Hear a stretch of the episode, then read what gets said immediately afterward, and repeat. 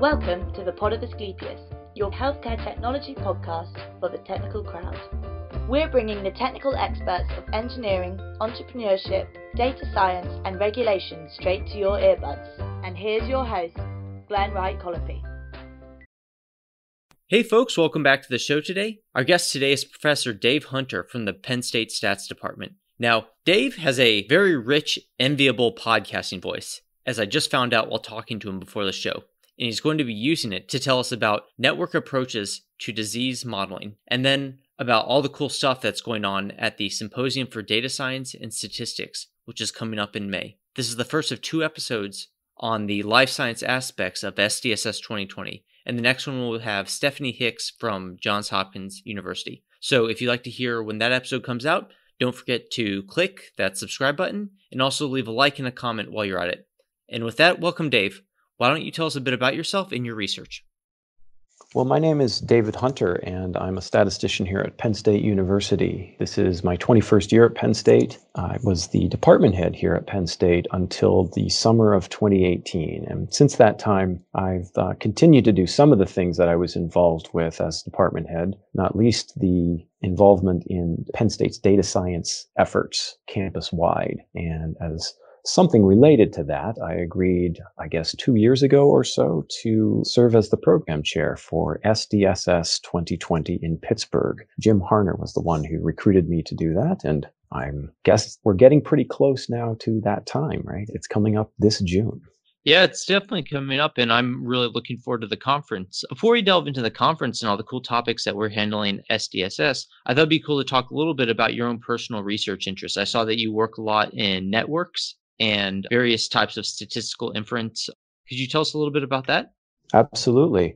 My dissertation work was actually sort of related to EM algorithms, and lots of people who work in statistics will recognize EM algorithms. And I worked on something called MM algorithms, which is, like I said, an extension of them. And so since my graduate school days, I've considered myself a bit of a computational statistician. Early on in my career here at Penn State, I got hooked up with some folks who were interested in studying networks in the context of how diseases spread across social networks. And so I've also been involved with modeling of networks for about the last 20 years. And then finally, I also got hooked up with a slightly different research group early on in my career at Penn State. And we were thinking about things called mixture models. And so uh, those three areas, the algorithms, the network modeling, and the mixture models are a pretty good synopsis of what I've been working on for most of my career since I got here to Penn State in 1999. And for those who aren't as familiar with, for example, network modeling, what are some of the main application areas of network modeling? What are the types of data in which a network type model is particularly apt? I can talk a little bit about some of the stuff that my colleagues worked on. So, for instance, if you're interested in studying the spread of sexually transmitted diseases like HIV, and one of the main modes of transmission is something that you can model as a type of connection between pairs of individuals. For instance, sexual intercourse, then you can try to capture the full population level portrait, if you will, of all of the sexual interactions that occur in that population. And once you have a reasonable statistical model that allows you to, for instance, simulate realistic networks across that group of people, then you can do things like drop an infection somewhere and see how that infection spreads across the network. And once you have this kind of mechanism in place, you can play around a little bit with some of the parameters of the model and see how they influence the spread of epidemics. You're sort of interested in trying to figure out whether there are particular ways that you can attack the spread of a virus like HIV. That's really cool. I'm a bit curious. So it seems like for the networks, you develop this a priori representation of how the disease spreads. For example, pairs of sexual partners. And then I guess one, and then you talked about uh, ways, different ways you could look at the sensitivity of parameterizations of that model. Where does the data come in to actually assess the network? Is that once you've created a network and sort of let it reach a sort of a steady state or an equilibrium state that you compare it to real world data? Or does the data actually come in to help you parameterize and actually fit the network model to begin with? It's actually a little bit of both. And so we start with data on observed networks that we may only partially observe, but as long as there's some information in the data that we can use to understand the formation of networks, then we can use those data to try to fit those parameters for the models that we develop.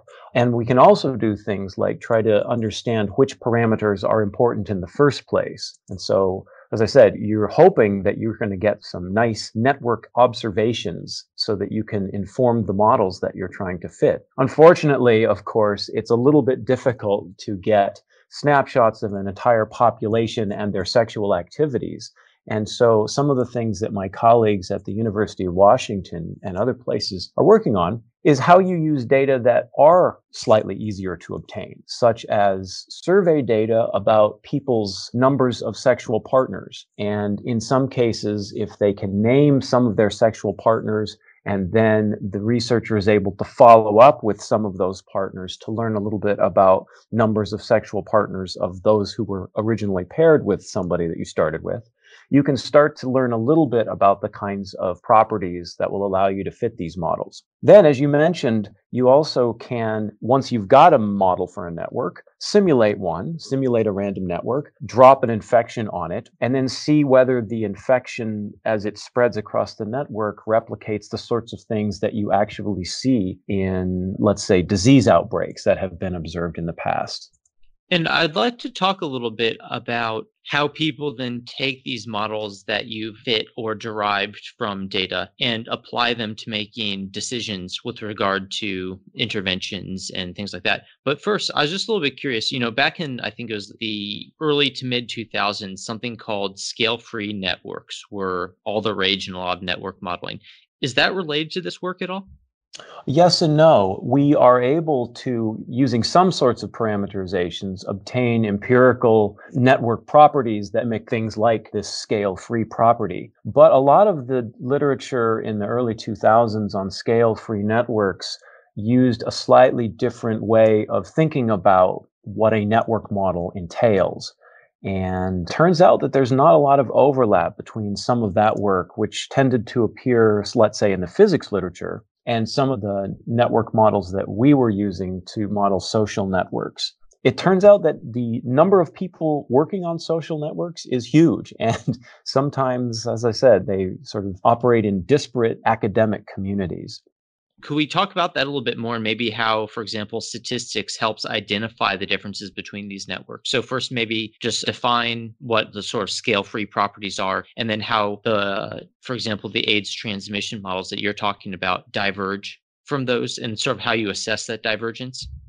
So I guess I would first start off by saying that we're looking at in a sort of an HIV transmission type of network has completely nothing to do with the scale free conversations that were happening. So with regard to scale freeness, this is an empirical observation that typically, if you see a social network, in other words, you are actually able to measure the network of connections among pairs of individuals, what you notice is that there are a few individuals that have a lot of connections to other people.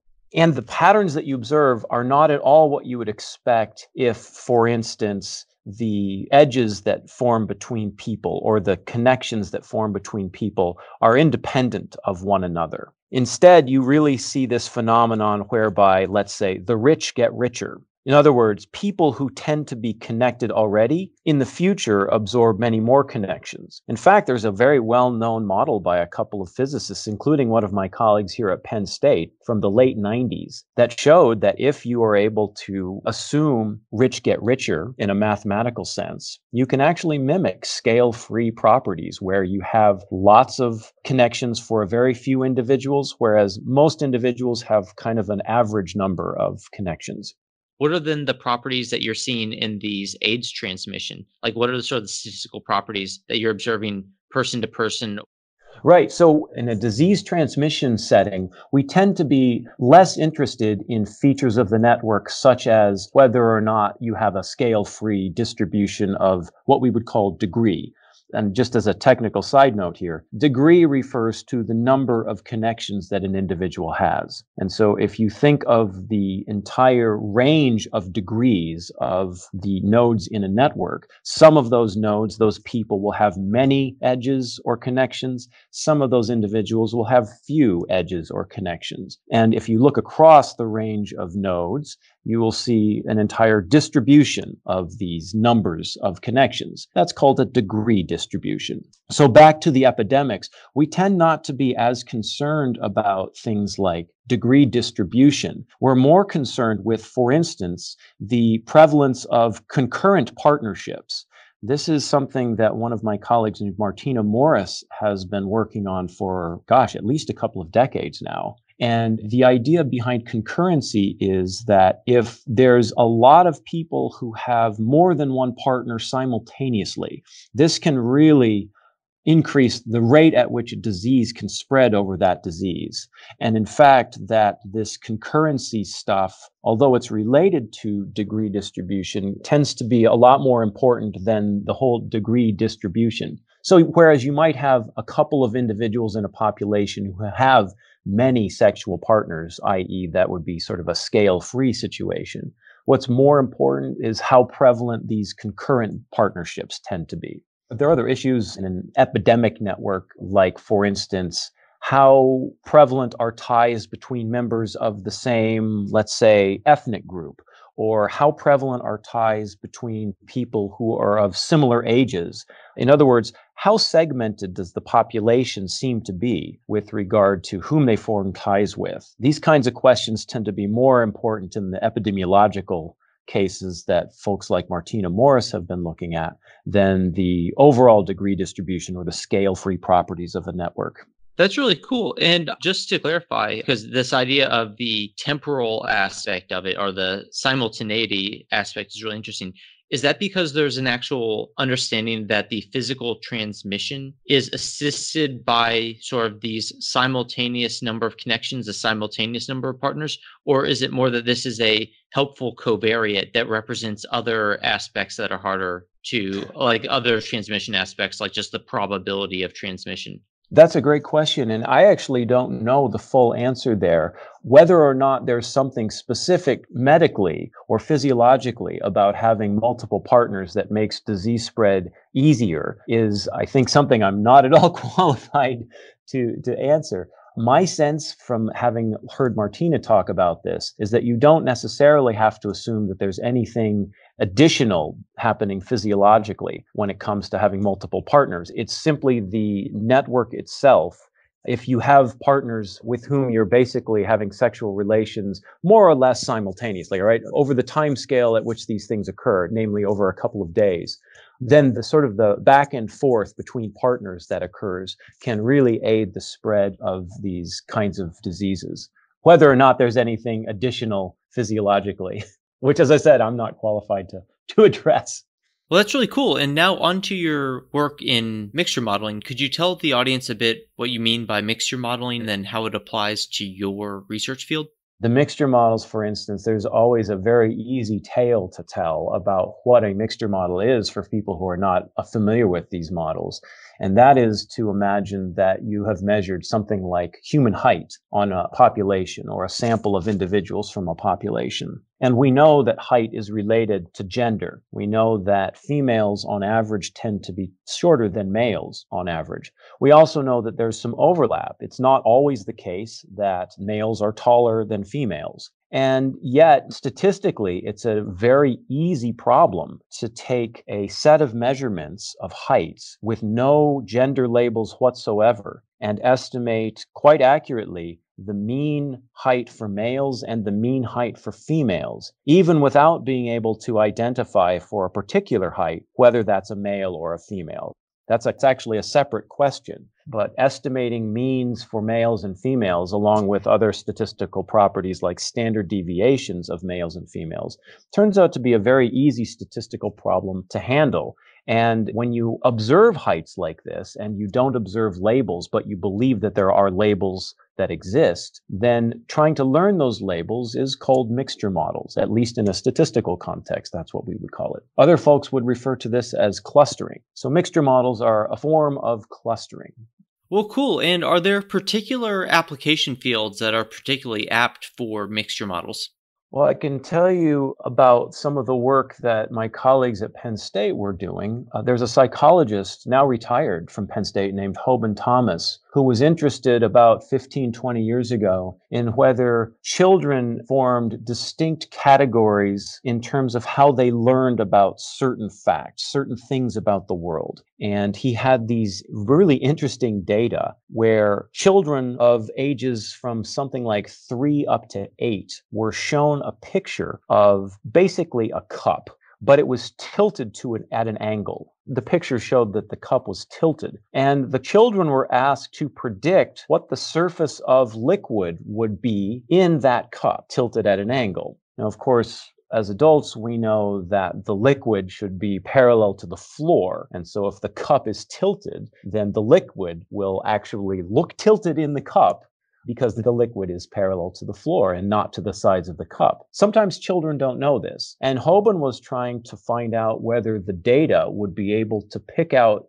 distinct clusters of children. And it's actually a surprisingly hard problem, it turns out, because we had multiple measurements for each child because the children were shown the cup at various angles. And some of the angles seemed to be harder for some of the children than other angles. And applying our mixture models to Hoben's data set, we were able to provide some fairly compelling evidence for either three or four distinct groups of children and to describe in rough terms how those children approached this cognitive task.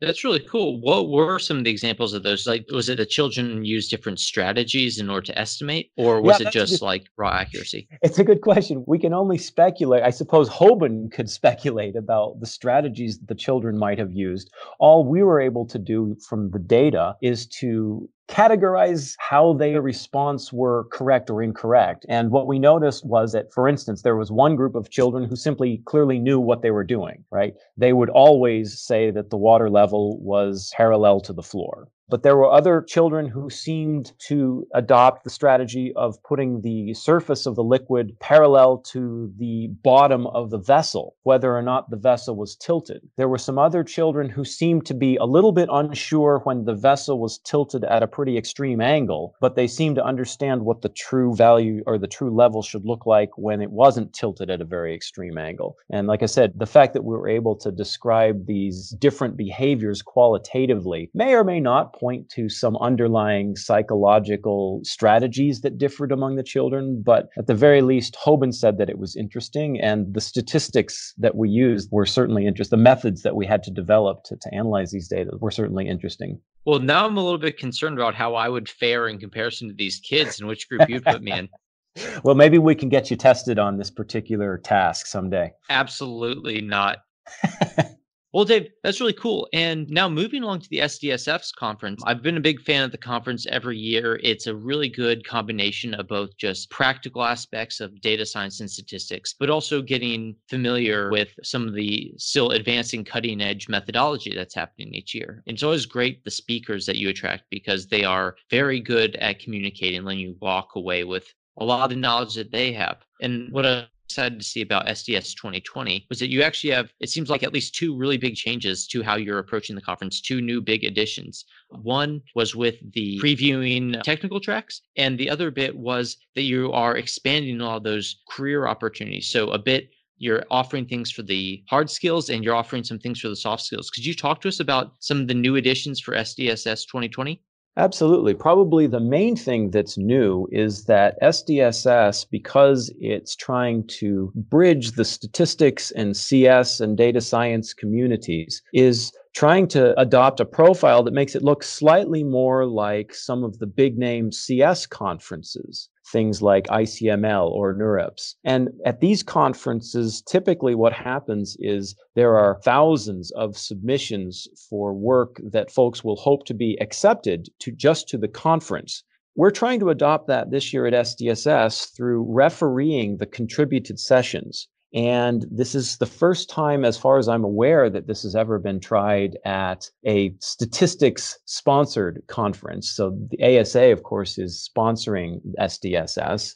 And I don't think that the American Statistical Association has done something like this before.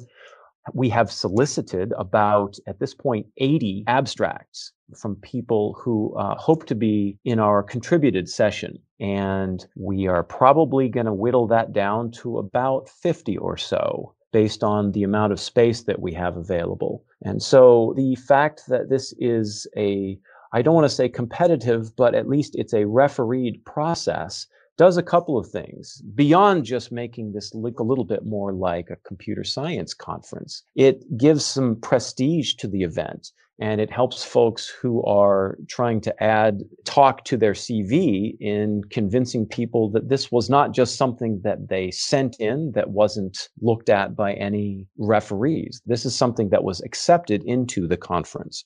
And as I say, we're seeing how it's going to go this year, but at this point, right now, we're we have just closed the submission period, and we're about ready to launch into the refereeing period. And like I said, we'll probably be accepting somewhere between half and two thirds of the submissions. At least that's our estimate at this point. And well, that's not close to the 15 to 20% acceptance rate at some of the most prestigious computer science conferences, but it's also kind of a nice place to be. I don't necessarily want us to see us get entirely exclusive.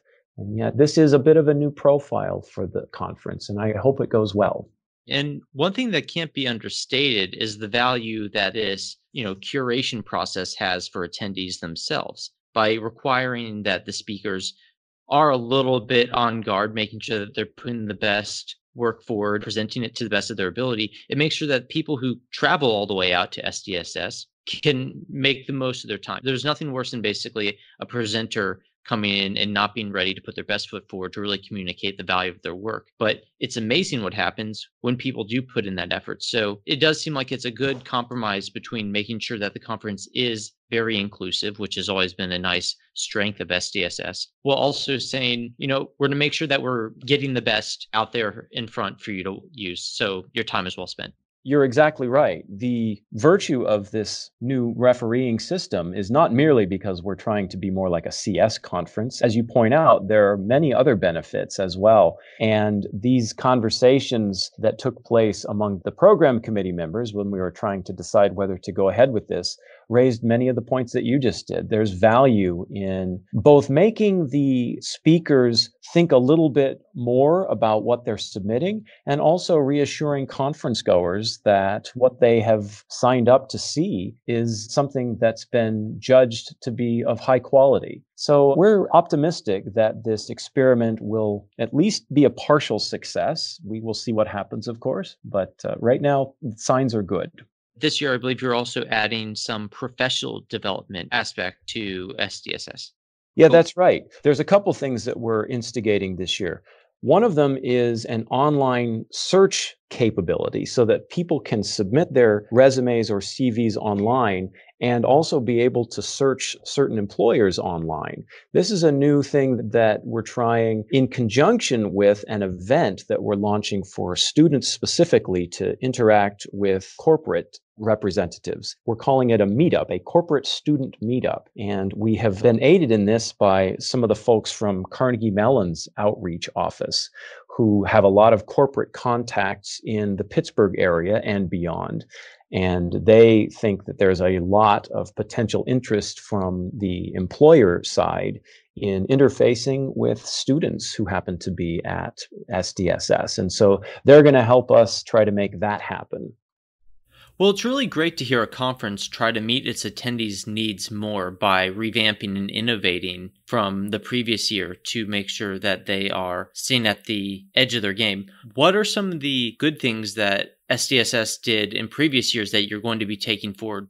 In addition to the new career related activities this year, we're going to keep a couple of things that were really successful from last year. And one of those was this speed mentoring service where folks who are looking for jobs or know that they're going to be looking for jobs can talk in one to two minute spurts across the table from somebody who's a little bit more experienced, maybe a senior academician or somebody who's senior in industry.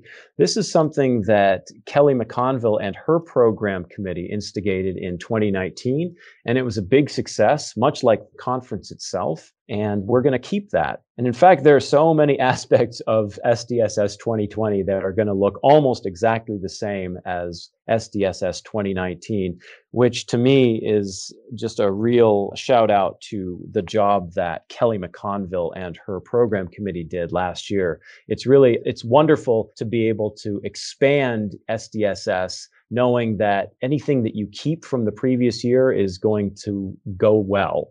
And so that's really given us a chance to think broadly and think about how we might do these things like the meetup or the refereed submissions that, that maybe wouldn't have been quite so easy if Kelly and her team hadn't laid such a solid foundation last year in the Seattle version of this conference. So thank you, Kelly, for what you did last year.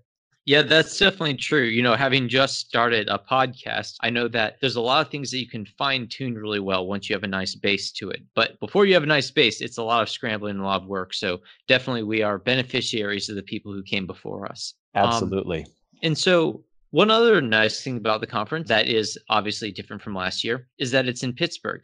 So, yeah, Pittsburgh is an exciting place to be. Nothing against Bellevue as a location. That was also beautiful last year. Uh, but we're moving from the West Coast almost all the way to the East Coast. And the location is wonderful. The conference venue is a hotel that's right next to the Point, as it's called in Pittsburgh, which is the conjunction of the Allegheny and the Monongahela rivers to form the Ohio River. And it's a beautiful central location right there in downtown Pittsburgh. And I believe it's something like a mile from the hotel if you were going to walk to the point, which is definitely something to see. We're also right across the river from PNC Park, which is where the Pittsburgh Pirates play. And fortunately, it turns out that there is a home Pirates game every single day that the SDSS will be taking place. I think it's from Wednesday to Sunday. They have a long homestand in addition to baseball, if that's not your cup of tea, it turns out there's lots of other stuff right on the other side of the river. The Andy Warhol Museum is over there. And of course, downtown Pittsburgh itself has all sorts of restaurants. We are right near the theater district at the SDSS conference venue. We are about half a mile, if I'm not mistaken, from something called the Strip District, which is a bunch of trendy shops and restaurants easy walking distance from the conference venue. So it'll be an exciting place to have a conference. And I will say that we listened to some of the suggestions that conference attendees made last year when they asked for just a little bit more downtime. We've intentionally not scheduled quite as many events for this year's conference. We've left more open time, mostly in the evenings, so that if you're here in town or if you're in Pittsburgh to attend the conference, you get a chance to get outside a little bit and just see what downtown Pittsburgh is like in the summer. Beautiful place. Well, I'm just going to have to make one addition to the list that you just described. It's, of course, the University of Pittsburgh Medical Center, which is one of the nation's premier medical research institutions. Maybe not the tourist place that everyone wants to see, but they give a lot of good data that a lot of people use. So I think that's a locational highlight as well. Well, and you know, there's going to be a, a lot of biostatisticians in this group, Glenn. So I think a lot of them would appreciate the plug for the, the Pittsburgh Medical Center. So yeah, and on the topic of biostatisticians and life science in general, we are going to be following this episode up with an interview with Stephanie Hicks, who will be talking about the healthcare and life science aspects of the upcoming conference. That sounds great. Well, Dave, thanks so much for your time today. I really appreciate it. It's been my pleasure. Thanks for calling. Well, that's it for this episode of the Pod of Asclepius. We hope you enjoyed it and will tune in for our next episode. If you're watching from YouTube, don't forget to subscribe to our channel and leave a like.